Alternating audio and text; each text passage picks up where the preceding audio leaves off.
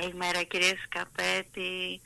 Καλημέρα στην όμορφη Λίμνο και στους ακροατές σας. Να είστε καλά. Πολύ χαίρομαι. Αλήθεια σας λέω. Ευχαριστώ θερμά για την πρόσκληση και χαίρομαι που μπόρεσα να σας κρατήσω λίγο παραπάνω στα βιντεάκια και να δώσω τροφή για σκέψη.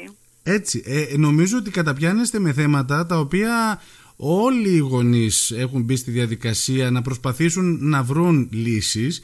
Ε, καταρχάς έχετε μια ηρεμία την ώρα που μιλάτε στα βίντεο ε, η, οποία νομίζω ότι είναι πολύ βασικό για ένα γονιό και από την άλλη καταπιάνεστε με πράγματα τα οποία πραγματικά αγγίζουν τους, ε, τους γονείς. Ε, αυτή τη φορά λοιπόν θέλω και αφού μας ακούει και ο κόσμος εδώ στην, στη Λίμνο καταρχάς θυμίστε μου πείτε μας την, την σελίδα όπου μπορεί να σας βρίσκει ο κόσμος που μπορεί να θέλει να δει τα βιντεάκια σας ή να πάρει πληροφορίες για εσάς Θα με βρείτε στο Emotional Therapy for Moms είτε στο facebook είτε στο instagram είτε στο tiktok σε όλα τα μέσα ουσιαστικά στα social media. Και εκεί λοιπόν είστε πραγματικά πολύ ενεργοί. Ε, βέβαια διαπιστώνω ότι δεν είστε μόνο ε, στο διαδίκτυο αλλά πραγματοποιείτε και διαζώσεις φαντάζομαι στην Αθήνα που μένετε ε, ναι. συμβουλευτικές έτσι, ομάδες ε, για να βοηθάτε γονείς. Ναι, πραγματοποιούνται ομάδες γονέων και ατομικές συνεδρίες είτε διαδικτυακά είτε διαζώσεις και αυτό είναι πάρα πολύ σημαντικό γιατί βλέπουμε ευτυχώς πλέον οι γονείς να μην το θεωρούν ταμπού και να ζητούν βοήθεια στο κομμάτι της διαπαιδαγώγησης. Λοιπόν, πριν ξεκινήσουμε με τα όρια, ήθελα λίγο ένα σχόλιο σας πάνω σε αυτό. Θεωρείτε ότι τα χρόνια τώρα είναι δυσκολότερα του να είσαι γονιός σε σχέση με τα δικά μας ενδεχομένως παιδικά χρόνια ή έχει αλλάξει λίγο το κομμάτι αυτό; Ψαχνόμαστε περισσότερο. Ότι, έχουμε πλέον πάρα πολλή πληροφορία στα χέρια μας, έχουμε σπουδαία εργαλεία στα χέρια μας και μπορούμε με αυτά να κάνουμε κάτι. Βλέπω ότι οι άνθρωποι ευτυχώς πλέον εστιάζουν πιο πολύ στο κομμάτι των συναισθημάτων και αρχίζουν να δουλεύουν με αυτό και αυτό σιγά σιγά αρχίζει και μας βοηθάει στο να έχουμε καλύτερη επικοινωνία στην οικογένεια αλλά και με τους ανθρώπους γύρω μας. Βέβαια, αυτός που δεν θέλει να δουλέψει με τον εαυτό του, δεν θα θέλει να δουλέψει και με την οικογένειά του. Και να σας πω και την αλήθεια από αυτό που θα μπορούσα να ξεκινήσω ως φωτεινή επιγραφή για το κομμάτι της οριοθέτησης, είναι ότι ο άνθρωπος πριν κάνει σχέση, πριν δημιουργήσει οικογένεια, χρειάζεται πρώτα να αγαπήσει τον εαυτό του. Κάτι που παλιότερα αυτό ήταν πολύ παράξενο, μας ακουγότανε. Γιατί το λέω αυτό; Γιατί βλέπουμε πληγωμένα παιδιά που αποφάσισαν να γίνουν γονείς πριν καν καταφέρουν να γίνουν ενήλικες. Και κάπου εδώ ξεκινάνε οι δυσλειτουργίες μέσα στην οικογένεια. Έχετε πολύ δίκιο. Και ξέρετε, καθημερινά συναντώ γονείς οι οποίοι έρχονται ανήσυχοι με κάποιο αίτημα για τα παιδιά τους αυτό που διαπιστώνω πολλές φορές μέσα από τη, τη διαδικασία της συνεδρίας είτε των ομάδων είναι το χάσμα μεταξύ των δύο γονέων αλλά και τη διαφορετική αντίληψη που έχει ο κάθε γονέας για την εκάστοτε κατάσταση και τη συμπεριφορά του παιδιού. Μεταξύ των δύο γονέων μου λέτε. Ε; Ναι, ναι. Ε, εκεί θεωρώ ότι είναι η μεγαλύτερη δυσκολία γιατί όταν βλέπουμε τους γονείς να έχουν κοινή γραμμή διαπαιδαγώγησης σίγουρα το, το παιδί μπορεί να πάρει μια κατεύθυνση και γιατί το λέω, γιατί βλέπω πολύ συχνά ότι ο ένας γονέας προσπαθεί να βάλει όρια, ενώ ο άλλος τα καταρρύπτει. Και τέτοι, κάτι τέτοιο φυσικά δημιουργεί μια σύγχυση στο παιδί, καθώς δεν ξέρει ποιοι, ποιοι είναι οι κανόνες μέσα στο σπίτι, ποια είναι τα όρια και αν υπάρχει λόγος ύπαρξης στήρησή τους. Και τις περισσότερες φορές βλέπουμε ότι τα παιδιά συμπεριφέρονται καθώς τα βολεύει και σύμφωνα σε εισαγωγικά θα το πω με το συμφέρον τους. Άρα αρχίζουν να δημιουργούνται συμμαχίες μέσα στην οικογένεια, ε, δυσλειτουργίες, εντάσεις ανάμεσα στους γονείς και όλο αυτό το ξέσπασμα βγαίνει στα παιδιά. Άρα πρώτα πρέπει να δουλέψει ο γονιός, από ό,τι καταλαβαίνω. Ναι, αυτό είναι το πιο σημαντικό που θεωρώ εγώ. δηλαδη όταν θα έρθει ένας γονέας σε μένα και θα μου φέρει ένα αίτημα για το παιδί, δεν κοιτάω τη συμπεριφορά του παιδιού. Το πρώτο πράγμα που κοιτάω είναι ποια είναι η συμπεριφορά που έχει ο γονέας απέναντι στο παιδί. Γιατί υπάρχει μια αλληλεπίδραση και το παιδί έχει κάποιες προσλαμβάνουσες από τους γονείς. Άρα λοιπόν θα πρέπει να εστιάσω στον τρόπο επικοινωνίας του το δικό μου προς το παιδί. Δηλαδή, ε, θα μπορούσαμε να πούμε ένα πολύ απλό παράδειγμα. έρχεται η μαμά η οποία βάζει τα όρια και απαγορεύει τη χρήση τάμπλετ. Κάτι το οποίο πλέον είναι καθημερινό Και έρχεται ο μπαμπάς από την άλλη μεριά και ακυρώνει τη μητέρα μπροστά στο παιδί δίνοντάς του το τάμπλετ να παίξει. Γιατί όμως, γιατί κλαίει, γκρινιάζει ένα τέταρτο, είναι κουρασμένος από τη δουλειά και δεν μπορεί να το ακούει. Την επόμενη φορά που η μητέρα θα προσπαθήσει να βάλει όρια, πολύ πιθανόν το παιδί να επικαλεστεί τον μπαμπά του, το γνωστό αυτό που λέμε ο μπαμπάς με αφήνει.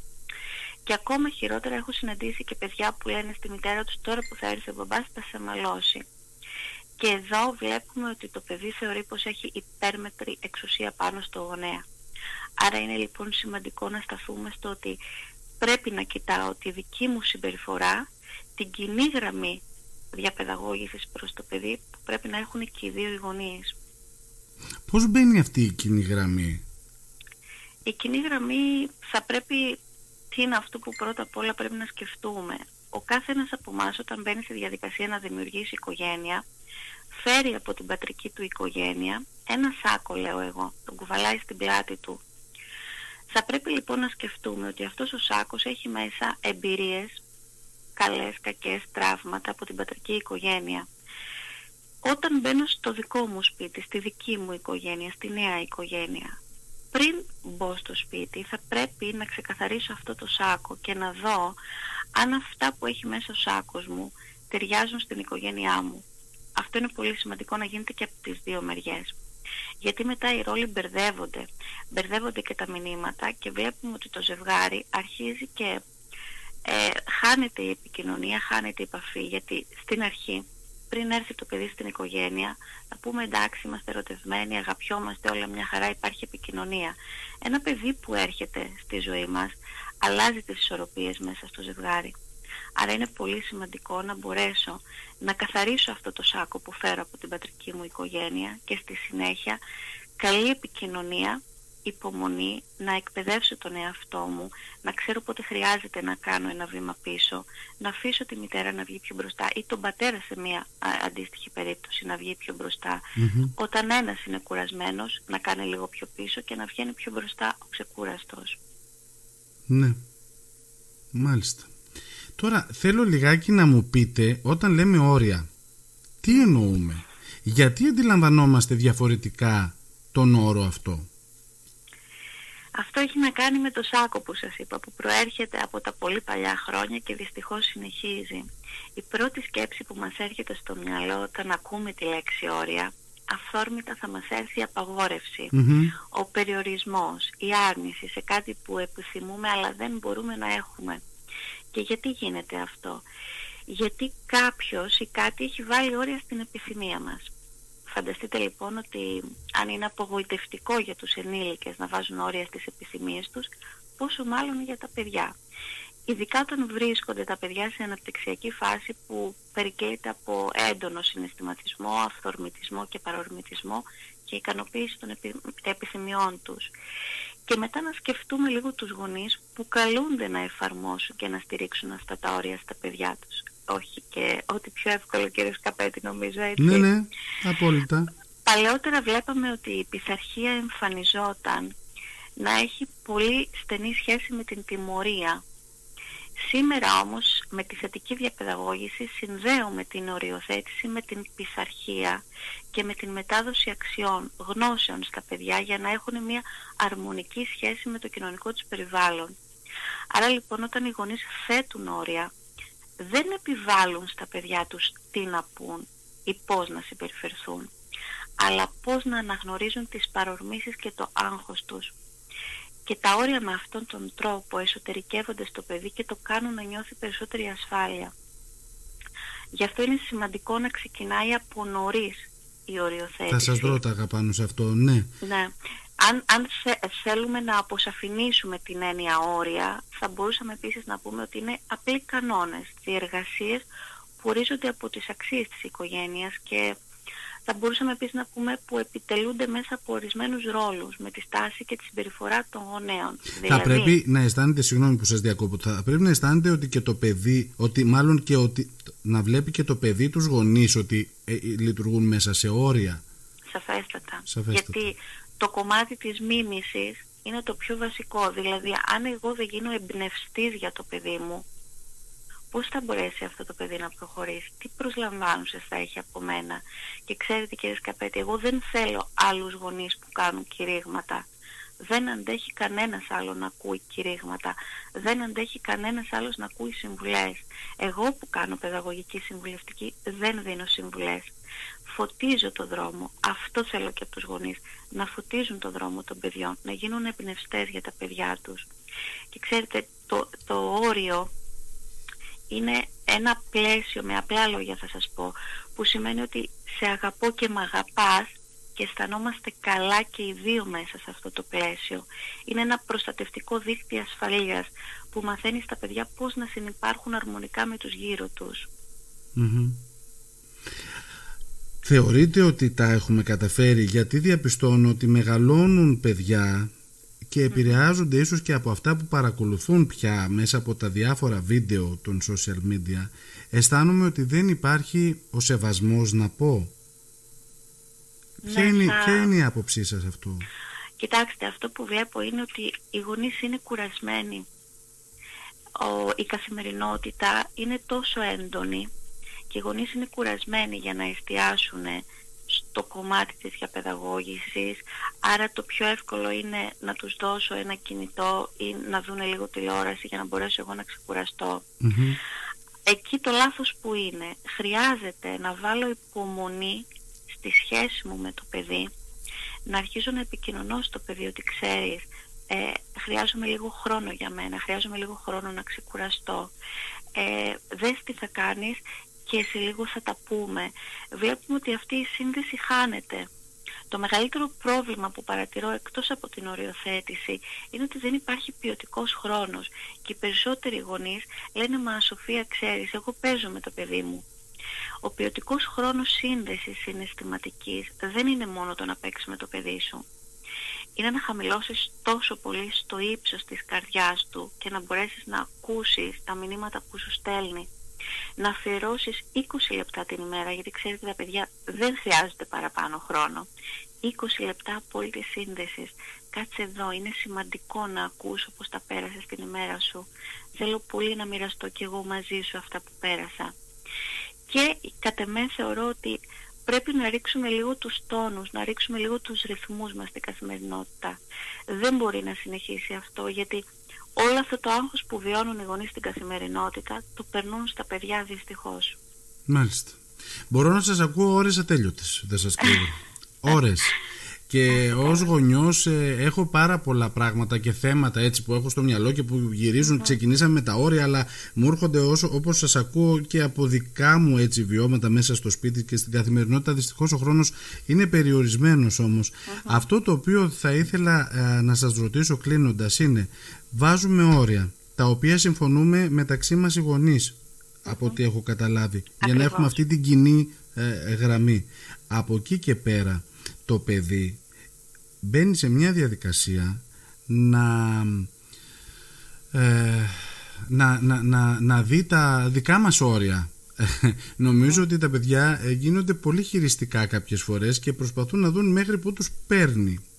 Εκεί πως λειτουργεί ο γονιός; Πόσο αυστηρός μπορεί να είναι και είναι σωστό να είναι αυστηρός; Θα σας πω τώρα τι γίνεται.